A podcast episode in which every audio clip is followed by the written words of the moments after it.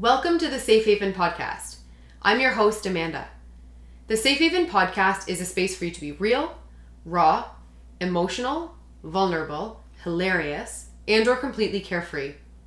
This podcast offers a space for stories to be shared about the lights and darks, highs and lows of life in a judgment-free zone. Join me and my powerful guests as we dive into a variety of conversations and topics. Listen from where you are, as you are.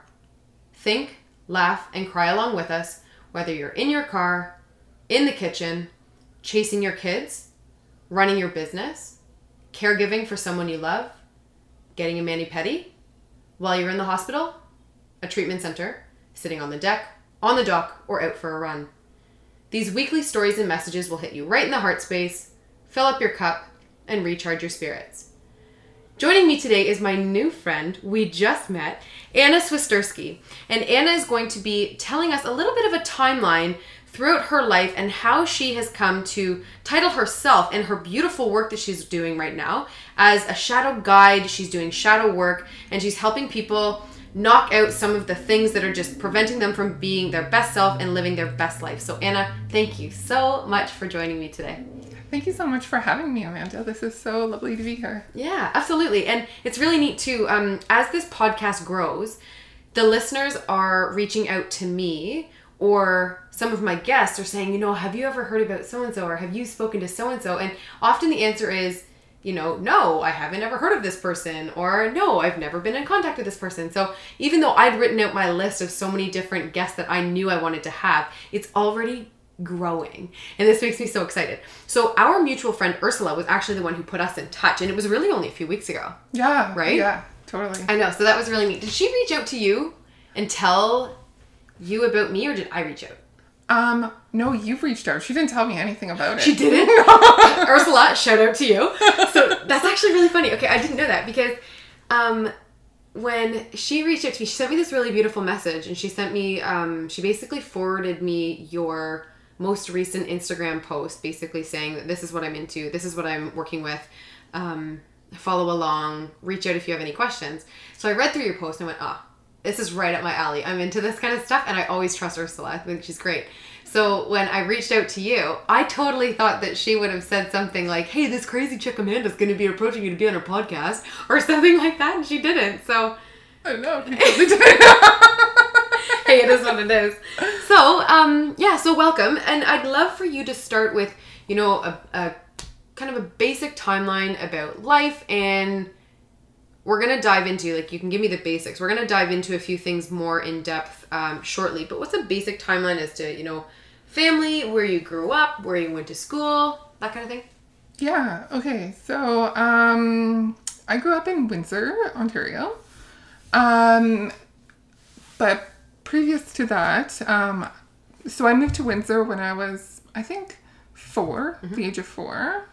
Um, before that, I lived in Calgary, and uh, I was born in Austria. Wow. Yeah. Cool. Yeah. So, fun fact in my family is all three siblings have been born in a different country. Okay, Austria. Austria, Poland, and Canada. That's very cool. Yeah. So my parents are Polish. Um, and yeah, so on the way from Poland, um, I was born. So traveling from Poland to Canada, yeah. I, I, was born, and then my sister was born in Calgary, and obviously my brother was born in Poland. Mm-hmm. Yeah, yeah. So um, in yeah, so in Windsor, um, I lived in Windsor till yeah till I was eighteen. Oh wow! So you spent a lot of your life there. Yeah, so from the age of four to 18, I was in Windsor. Uh-huh. Um, and from a very early age, I can't remember how early, I remember wanting to get out of Windsor. Mm-hmm. I've heard that from a, lot of people that have grown up in Windsor. It was some inner knowing of like, I have to leave. Yeah. Um, and I actually really wanted to um, move to BC, mm-hmm. but it was a little too far in my mind at the time. Yeah. So I uh, decided to move to um, Sault Ste. Marie. Mm-hmm. I mean, I, I, just wanted to do something outdoors that was really relatively close to home. Um, so Sault Ste. Marie just seemed like the perfect place. I'm a huge nature lover, so uh, the nature there is like everywhere. You have like Lake Superior as a playground. If you haven't been to Lake Superior, oh my goodness, the provincial park there is Yeah? spectacular. It's my favorite place in Ontario. Like, Okay, cool. Hands down. I, d- I was actually just recently there, and every time I just want to go right back. Mm-hmm. Um, and yeah, so I did my Parks and Outdoor Recreation program there for two years. Um, yeah, I was that person that didn't want to, uh, didn't know what the heck she wanted to do after high school. I just knew I loved nature. Yeah. Um, and nature was, uh, nature combined with the idea of guiding people outdoors was like the perfect combination. Right. And I loved it. I did, um, one of my first jobs was working on Georgian Bay Islands National Park. Where did, what did you do in the national park? Or what did you what did you do as a as a guide? Um. Okay, so I wasn't technically um guiding. It was what was I doing? I was uh. I was the park interpreter. Were you really? yeah, so I was leading people on nature trails. Let's say guiding like that. So I was guiding people on. Uh, like you know, when you come to the park, they're like, "Oh, this guided nature trail. Um, come join us." Okay. So I would be the person that like invents all the like different activities that you do and like do scavenger hunts in the park and like lead them on trails Right. and stuff. Yeah, and then yeah, so the person that was on the boat that like took you over to the island and told you all Would have been the an enjoyable job. I loved I it bet you did. so much. Yeah, I loved it. Um, So was this a college program or a university program? You were going to school there, you said, but this was a college program. okay. Um, yeah, so I was there for three years. Ministry of Natural Resources? No, Um, Ministry of Natural Resources. Obviously not the MNR, but it was something about natural resources. yeah, natural resource management. There it is. There's the M. See, I was close. yeah. yes. Um. So then, yeah. Um. So for the two years, it was part. So it was all under sorry, all under the umbrella of um, natural resources. So the first two years was Parks and Outdoor Recreation, and then I did integrated resource management. Um. And then after that, uh. Again, I had no idea what to do next because being a park interpreter, obviously, I had no idea how to like progress that into like Right, a career. Mhm. Um, so I also really enjoyed um, the idea working for like I was working under biologists in the natural resource program, so I'd be like the field monkey. So the person that they're like go, go to this lake, pick minnows from these spots. So I did that. So then I realized I'm like I don't want to be a field monkey. yeah. So I, I want to actually Tell the monkeys what to do. Exactly, Right, right. exactly. So then I decided to go back home and uh, go back to the University of Windsor, or go back home and go to university there and start my biology degree. Um, and I was there for three years, and I really enjoyed it, and um, I had some really cool opportunities there. I um, went to uh, I worked in a project, a really cool project with a professor that worked in the oil sands in Fort McMurray. Hmm. So for two summers, I would go to Fort McMurray and uh, uh, work on some of the projects with him there. Um, so I would work in the, all the reclaimed wetlands and Wow. study that kind of stuff. Mhm. Um, and I really loved it. And so my love of the North grew pretty strong when I was up there. Mhm. Um, and then after the three years, uh, uh, my boyfriend at the time, he was a pilot, and uh, he decided to move to the Northwest Territories to go uh, accumulate pilot hours. That's what they do. Yeah, they have to. Yeah, before moving along to the bigger companies. And so what happened? Yeah, so I was like, he's going, I'm game, I'm going. So I totally decided to quit school because I actually at the time really didn't see that progressing. Like, sorry, just backtracking a little. While I was in university, I had this insight of like, I do not want to be a biologist anymore. Yeah. Like, that's not for me. So I didn't know what to do. And so when this idea of moving up north with him came up, I was I was game. I was when I found a job, I was up there so fast. Mm-hmm. And um, so I wasn't done my degree. I think I was like, I I was probably six months from being Oh my finished my school. Like it was some ridiculously short amount of time. Mm-hmm. Maybe it was a year, but it could have been shorter. Um, and I. I packed up my bags and I was like, I'm done. I don't even want to do What that. did your It's like- say? They freaked out. Oh yeah. Especially if you're that close to being done. Totally. But they also know that I'm kind of one of those people that, like, when I set my mind to something, there's no stopping in me. So it wasn't necessarily my parents that were the people that uh, were the most upset about it. It was more like family friends that were like, You're how many credits away from finishing? And You're um, leaving. you're leaving and then further along in my journey when people hear about it they're like why don't you just go back and finish it like do like distance ed just so you could have that degree mm-hmm. have that little piece of paper Right. You're like, nah, no not for me. yeah i mean so like on some level like there was a part of me where i was for sure knew that i didn't want to do it and then there was another part of me that had this like mm, was that a good idea or not and so like there was Right. definitely not some uh there was a lack of resolution there for a while Mm-hmm. But hey, Northwest Territories. Yeah, oh my god. So yeah, I moved to the Northwest Territories and uh when so I lived up there for 2 years. I found a job um in the same company as my boyfriend at the time. And uh, it was a office administrative type of job. Mhm. And I enjoyed it. I really liked it while I was there. Um, but yeah, being a nature lover, um, walking outside, mountains everywhere.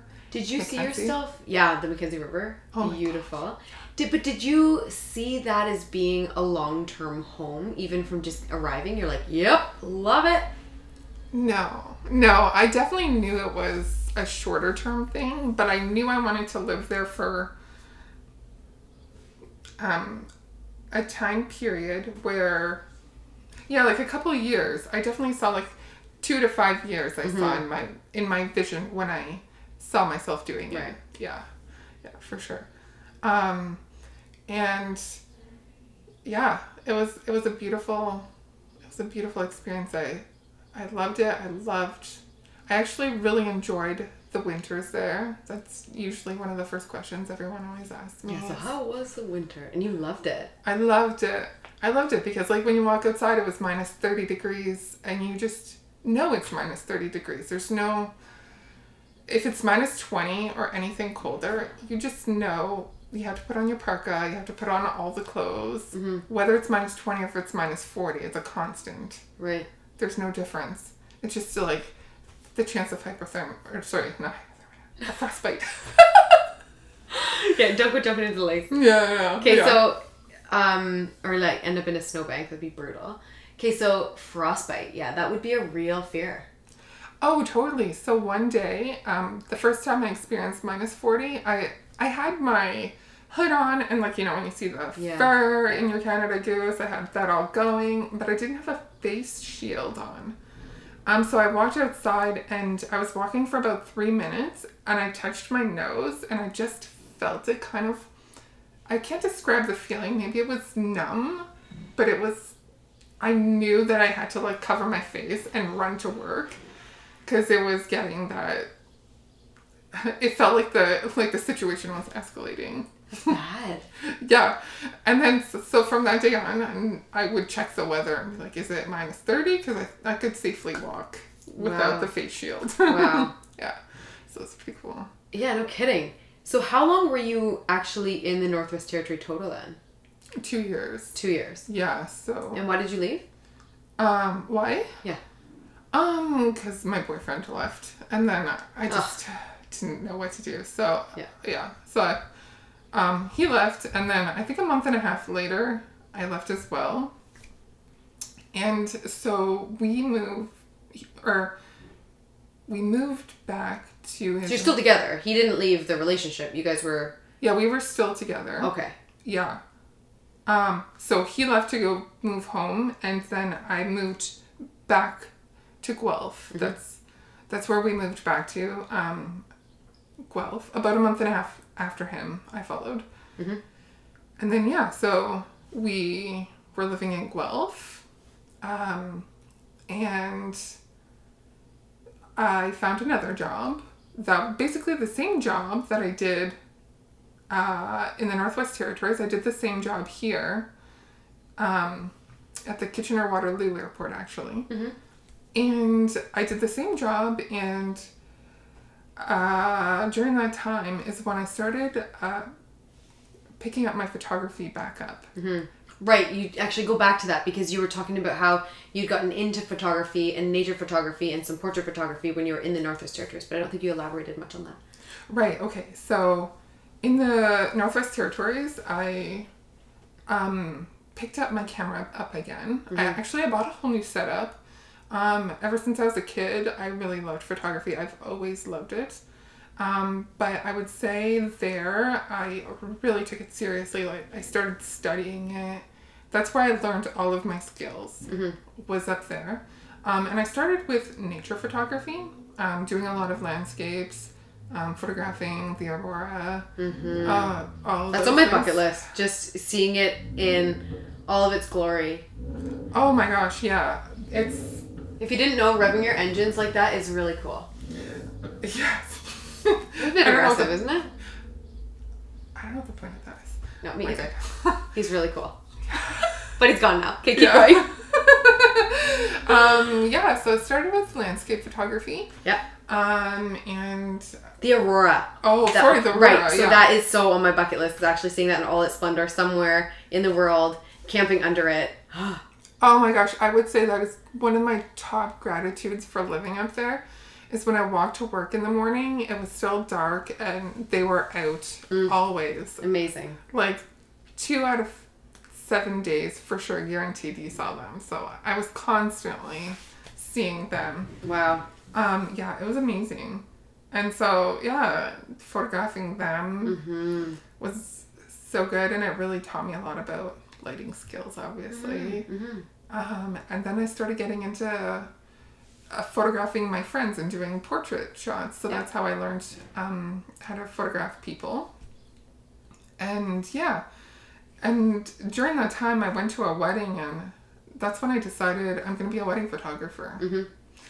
And yeah, so coming back to Guelph, I was um, trying to figure out how am I going to get out of this aviation job Mhm.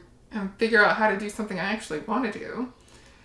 And so I started picking. Uh, I started doing wedding photography, and I started picking up some jobs here and there. And I actually ended up uh, for yeah for a solid three years. I was doing a lot of weddings on the side. Mhm. It's a great side gig. Totally, and I loved it, and it definitely was picking up, and it was amazing. And yeah, Awesome. yeah. So from there, your relationship ultimately escalated to a point where you guys were engaged. Yes, yes. So what happened there? Okay, so um, so I so we left the Northwest Territories in May two thousand and eight. Yeah, and then we got engaged, I believe, in two thousand and ten. End of two thousand and ten. Um, so we might have been engaged for like six months, I think. But yeah, December two thousand and ten might have been it. And so uh, what happened was uh, he his job asked him to go to Halifax, Mhm. and so he moved to Halifax. Um, and I stayed in Guelph, and then I think just the distance between the two of us Oh yeah. totally separated us. Um, I think we were not seeing eye to eye anymore. And yeah, Had you considered moving out there, or you just were not into it? um, it was a, always a temporary thing for him to move to Halifax. He was going to come back. Um, I think it was just the nature of that separation. Was I think I didn't actually realize how much I grew during in the Northwest Territories. Like the Northwest Territories, I think shifted and changed me so much I didn't actually realize or understand how profound of changes happen. Like, um, you know, when they talk about uh, like having spiritual awakenings, For sure. I probably had many of those there, mm-hmm. but I didn't understand what a spiritual awakening was there. Like the idea of meeting a certain person, not even a romantic type of person. It mm-hmm. was just a person that like energetically shifted me. Mm-hmm. Um, that happened, and being around new types of people and being in a whole new vibration started shifting me. That when I came back home and was in Guelph, uh, I think the like our vibrations were totally off, but I didn't really understand that kind of language at the time to even pinpoint it or even understand how to articulate why the two of us weren't connecting. Even though I still like the confusing part for me was that I really loved him, but understanding that like I can like love someone but I don't have to be with him. This concept like I don't think I had enough knowledge to recognize or understand like that's what happens. Like you can still love a person but Absolutely. you don't have to be with them. So I think it, yeah, in my journey like I didn't have that kind of awareness to understand that. Um and yeah, I mean honestly it was more him that ended it. I guess the really amazing part is that he recognized it and he had the guts to actually say what was happening and Yeah. he just basically said he was really unhappy. I mean like in that moment right, okay, so I'm saying it like it was no big deal, but it was a really big deal. Obviously, breakups are, especially when you spend that much of your life with someone. Yeah. Oh, so to go back, I was with him for 10 years. There you go. That's a significant part of your life. It, it is my entire 20s I've spent with him from basically the start of college Yeah. from when I was 19 to 29. I was with him. So the moment he told me, um, uh, I'm not happy anymore with you, it was like a huge relief, but a huge um,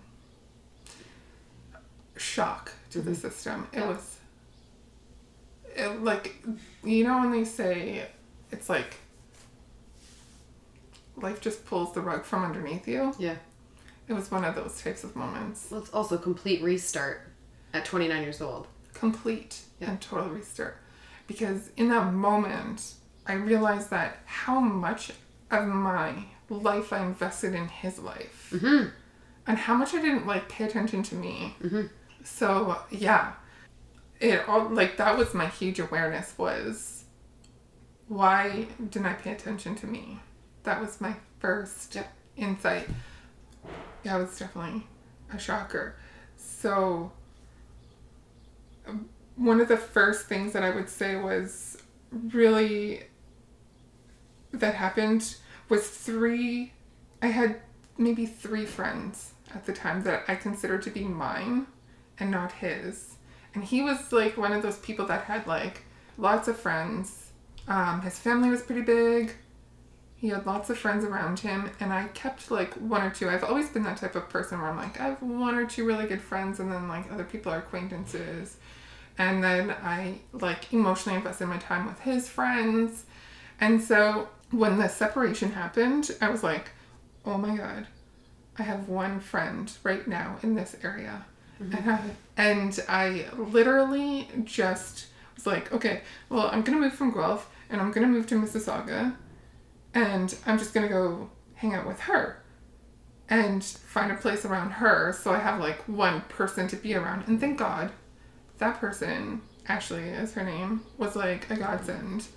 She was literally my earth angel because I literally had nobody closer at that time in that moment. And um, I would say, like, reflecting back on that time, I didn't realize how traumatizing that situation was. Of like, the only thing that was keeping me together was um, my job. And that one friend and my sister. And all I wanted to do was just quit my job and move back home. Mm-hmm. And my sister was like, I'm so grateful she said this. Mm-hmm. She was like, Don't you dare move back home. She's like, You have to keep that job and you have to stay here. You have to keep your independence. Mm-hmm. That's all you have right now. Good feedback. Totally. I don't know if she's, I don't even know if she remembers saying that, but anyway. Yeah. Shout yeah. out, sister. Shout out to the sister. yeah, totally. um, yes. So the first thing that so Ashley was really into spiritual things. She was the first one that introduced me to um different books and stuff, but one book she gave me that was definitely the pivotal book is um The Anatomy of the Spirit. Yes. Caroline Myss. Yes. Got it? that was my first book. Totally changed my world. Ashley was like, let's play with our energy. And I was like, wow, cool, look at my energy. Um, and it was amazing. And then she introduced me to some different types of healers. So I worked with this one woman, Carolyn DuPont, which is in Richmond Hill, and did a lot of energy work with her. And then, um, then I started then I uh, was introduced to Power Yoga Canada, and I started going to classes there, and um, yeah, I got really, really involved with the yoga community. I loved it. I was there all the time, and then I did my yoga teacher training there, and um, and then I did it with them and I did it with Baron Baptiste. I did a week of yoga teacher training there. And uh, but after yoga, something that I noticed was yoga stirred up a lot of emotions in me. It does that. Like It's powerful. it's very powerful. It's like it felt like a snow globe effect to me. So like everything got shaken up. But the thing with um, maybe that particular style of yoga, or just in general in the yoga community, I didn't really know what to do with that emotion or what to do with that energy.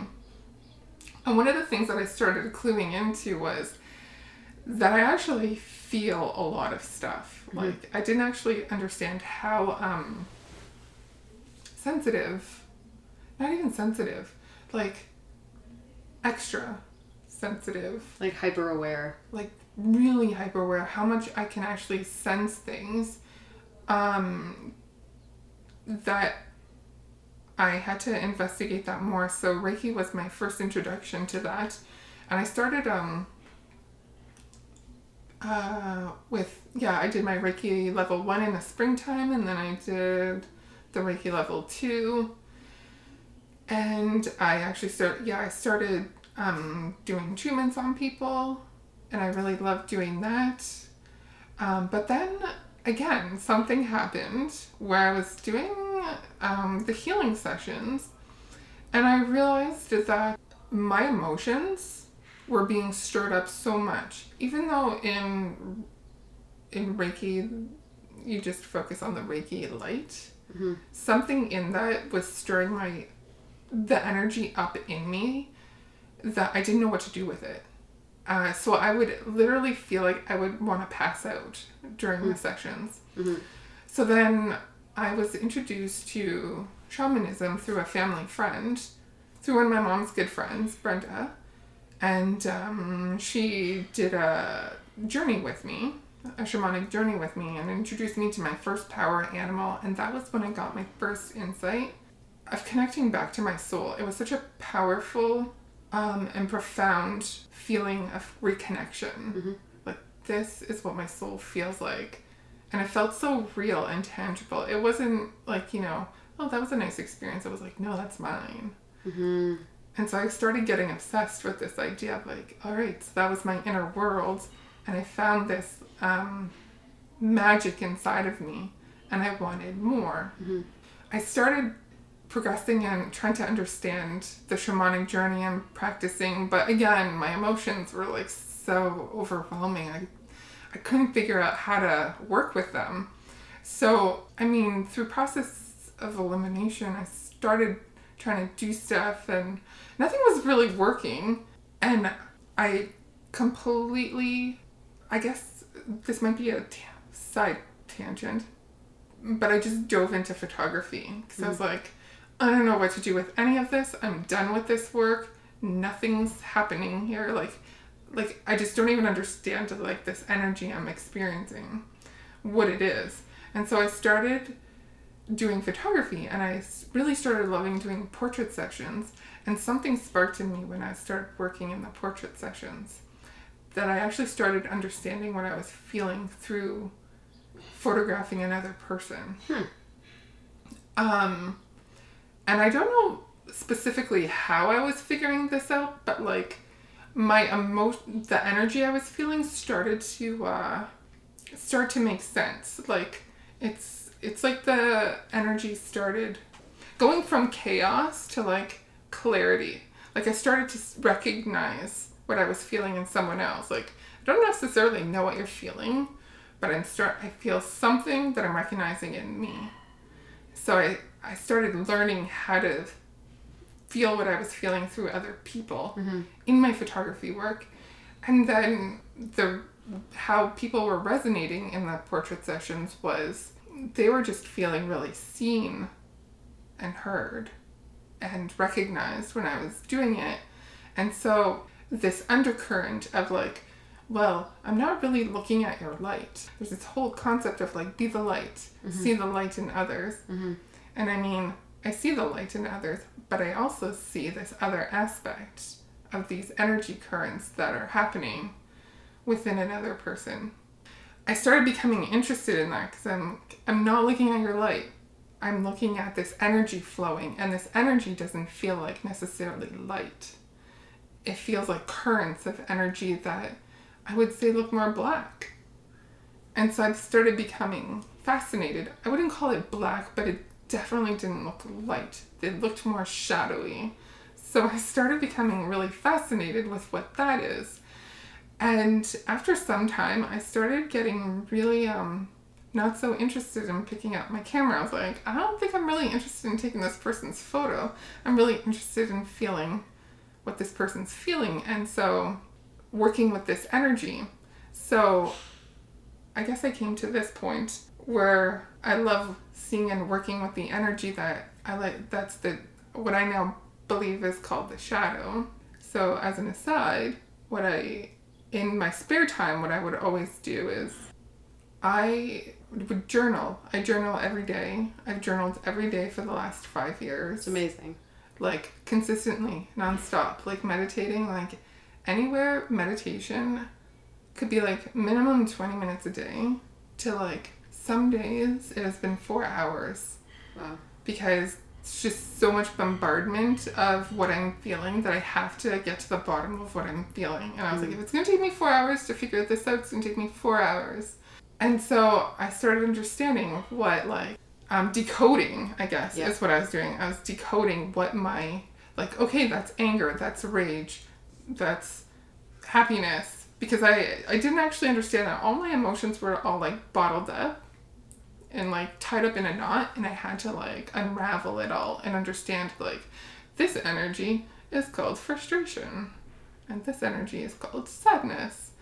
And so um yeah that unraveling process through journaling and meditating really helped me understand all those emotions and feelings. So then i came to realize that i actually really want to work with the shadow and so the shadow is i just basically define the shadow as anything in that you can't see. It's just it's either in the subconscious or their unconscious thoughts. It's neither good nor bad like they're hidden they're just hidden aspects. And within those hidden aspects of ourselves are gems. They're like there's aspects of ourselves that um, were covered up for whatever reason. Like maybe this aspect that was like super outrageously happy had to suppress herself when she was 12 because it just didn't really fit the mold at that time. So in order to survive, you have to suppress it and cover it up and be like, I ain't showing my happy side. Mm-hmm. And so, um, so in the shadow is where that happiness lies. So people get scared of the shadow because they think everything in there is dark and bad, and everything in there needs to be healed. Sometimes things just don't really need to be healed. You just it also depends how you're defining healing but I believe you just have to navigate into that shadow, recover that aspect, and be like, hey, it's cool. You can be happy again, and then you come back out into the light. Mm-hmm. Yeah. Yeah. So, how do you facilitate a session, or how do you help people recognize what their shadows might be? So, in a session, I first, um, before the session even starts, I asked I asked the client to come with with something. So that something is anything. So a lot of the women I work with are entrepreneurs, and um, common things that they experience are overwhelm, stuckness, mm-hmm. unclarity. So I asked them to come with those kinds of things. So I want to go to this place in my business, but I'm feeling stuck. So it's like an, a subconscious obstacle of some sort. Yeah, exactly. So that obstacle, um, when you're seeing through your mind's eye, the obstacle, the obstacle is the shadow. Mm-hmm. So you're already working with the shadow. Mm-hmm. So yeah, that's how I begin this session. Um, so the shadow is always pretty obvious what it is mm-hmm. when they come into the session. When I'm working with the shadow, because when you're in the shadow, everything it is unclarity. You don't really know what's going on. You just know you, you want to go to this point in your business, whatever it is. Like, let's say you want to make a certain amount of money in your business, and dominant emotion is overwhelm. You just don't know what to like. What what's the next step? Like, there's so many options.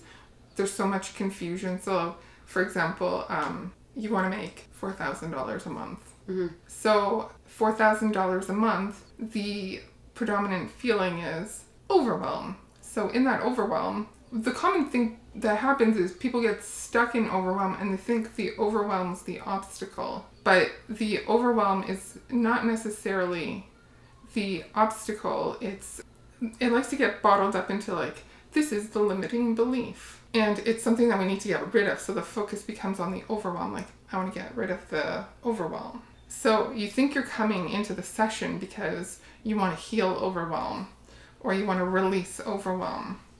But overwhelm has nothing to do with it. Or not that it doesn't have anything to do with it. It's a forgetfulness that you actually want $4,000 a month. And the overwhelm becomes I have to do this and I have to do that. And there's just so many things to do. And you think you have to do so many things when in reality, you just uh, need to sit still and first of all decide that you feel overwhelmed. Mm-hmm. It always you always have to make the decision that you feel overwhelmed in wanting to make four thousand dollars. The moment you decide you're overwhelmed is the moment you release the franticness. There's a franticness of oh, I have so many like I have a million things to do, and be, like you become consumed in the million things you have to do. When in reality, it's a decision like I feel overwhelmed and I think I need to do all these things. Mm-hmm. The moment the decision of overwhelm happens uh, is the moment you're like, okay, I feel overwhelmed. Cool. And so then I take, I get the client to that session, sorry, to that point where they understand it's just in deciding that, that I now present the question, what would it be like if I made $4,000 a month? So it's now on the positive side of it as opposed to being suppressed by being overwhelmed is it like actualization? So they can actualize, they can actually visualize and feel and feel the sensations of what making the four thousand dollars a month would be like. Yeah, so I'm getting that them yeah. to that point. because the fixation has been on the overwhelm. Mm-hmm. They forget about the feeling of why they want the $4,000 a month. Mm-hmm. And they get really consumed by the overwhelm. Um, and But they think they need to put the overwhelm aside. You don't put the overwhelm aside. You work from the overwhelm. Okay. You work in the overwhelm. And in working in the overwhelm, the moment you relax into the overwhelm and say, Yes, I feel overwhelmed, that's when you reconnect to the intention. So it's like question that's presented is what would it be like if I made it four thousand dollars a month? So in the session I use drumming and I ask them to keep repeating the question over and over during the drumming session and every single time they ask the question, wait for a response. Ask for the question, wait for a response. What they realize is, first of all, they reconnect to their decision of wanting to make $4,000. Sometimes they'll say something like, well, actually, it's not $4,000. I want to make $10,000. Or they'll figure out, this is what I need to do. Like, they'll actually find a pathway to what their actual step is Mm-hmm. in creating the next step. I'm not sure if that answers the question. No, I think it does. Absolutely, it does. Okay. So, what has been your biggest challenge with, you know, having now made this declaration of working with, you know, or doing the shadow work and sha- as a shadow guide? What's been your biggest challenge with moving forward in that? The biggest challenge, okay. Like, do you think that people are open minded to it? Yes. Um, so the biggest challenge is understanding how to because the people who are open to it are definitely open to it and they're like, Yes, Yeah. where have you been all my life? Yep. It is a clear yes, concise yes. I guess the biggest challenge is how to present this information so the person is a yes because I haven't quite seen anyone do what I do in like in the way that I have. So like I've streamlined uh, my work in such a way to create shadow guiding, but that place of telling someone what it is and them understanding what it is has been a bit of a challenge. Mm-hmm. And I think too that the more that you dive into this, because again, this is still quite new that you've really stepped into this, Yeah. right? And I think that the more clients that you have, and the more that you're able to facilitate that healing, that you're going to just naturally find those words and that explanation. So that if someone asked you on the street, "Yo, what is it that you do?" You could just be, you know, rhyming off exactly what it is because it's from an authentic place. Yeah, exactly. Mm-hmm. I guess, yeah, because it is still relatively in its new stages, articulating Mm-hmm. in such a way that it's understood Yeah. For sure. Do you have anywhere on social media that people can follow you? Yes. Um, so my Insta handle is, and it's Anna underscore Swisterski. hmm Which I will put in the podcast notes. Perfect. Yeah. And um, yes, on Facebook as well, Anna Swisterski. Anna Swisterski. Okay. Yeah. What are your goals? What what does moving forward in this look like for you? What are you visualizing? What what's going to be, you know, your next step? So moving it from being a part-time thing that I do on the side, Mm-hmm. moving into full-time work.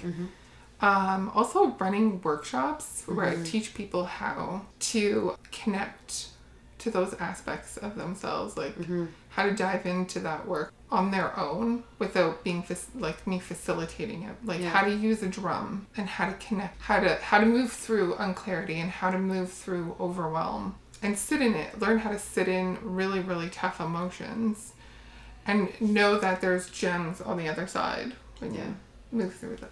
I love to wrap up my sessions and interviews talking about self-care. So it sounds like you've been through some some hectic things in your life and you know like you say sometimes when you're in it you don't necessarily realize just how much it's affected you. But I think that with new experiences or situations, good and bad, we slowly start to figure out exactly who we are and what we need to reconnect. So assuming life has just gone bonkers, what does coming back to center look like for you?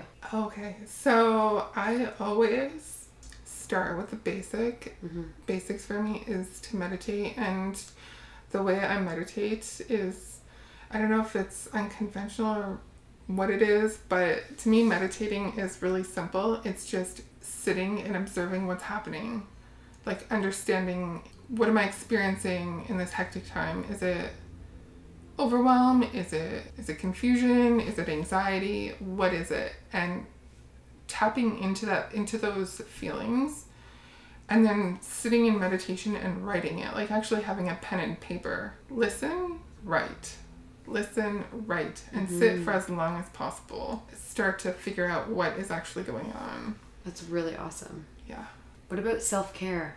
i would say it's probably the exact same thing i would Yeah. always say self care for me is always sitting down with a journal, always meditating. Awesome. Yeah. Always coming back to those two things. Mm-hmm. And what would be a message that you would leave our listeners with for someone who is just, you know, kind of sitting on the edge, teetering back and forth to jumping into something that just sets their soul on fire? What would you tell them? I would say if in the teetering, when they're experiencing those tough things like those really big feelings of overwhelm and confusion, sit in it and be with it. It's great advice. it's great advice. It is not an obstacle. It is part of the process. I love that.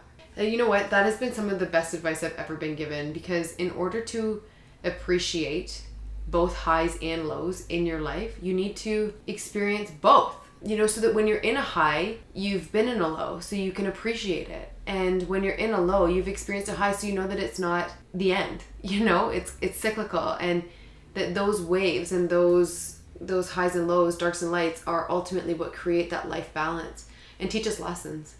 And the sitting in it, I believe, is where the lessons are learned. Yes, exactly. Definitely. I agree 100%. Yeah.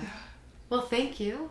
Thank you for having me. You're This was so welcome. Thank you for sharing. It's it is a little it can be nerve-wracking to just, you know, put your heart on the line and to share something with a bunch of strangers that know nothing about you, but there is there is such a power in vulnerability and sharing your story. And again, you don't know who needs to hear your story until it's been shared. And the the ability to open up and connect. You don't even know that you're connecting with people, but people are connecting with you right now by listening. So it's pretty powerful. It is. Yeah. Ah, thank Yeah. Oh, I'm so grateful for having me. Thank you. Yeah, thank you. Thank you for joining me. Thank you. Guys, thank you so much for listening to another episode of the Safe Haven podcast. Please make sure that you subscribe, like, share these episodes, and comment as you follow along. Your generous support keeps us sharing and messages coming your way. You can find the Safe Haven podcast on Spotify, Apple Podcasts, and on Podbean, and you can also follow along on Instagram at the Safe Haven podcast for the latest updates. I'll talk to you next week.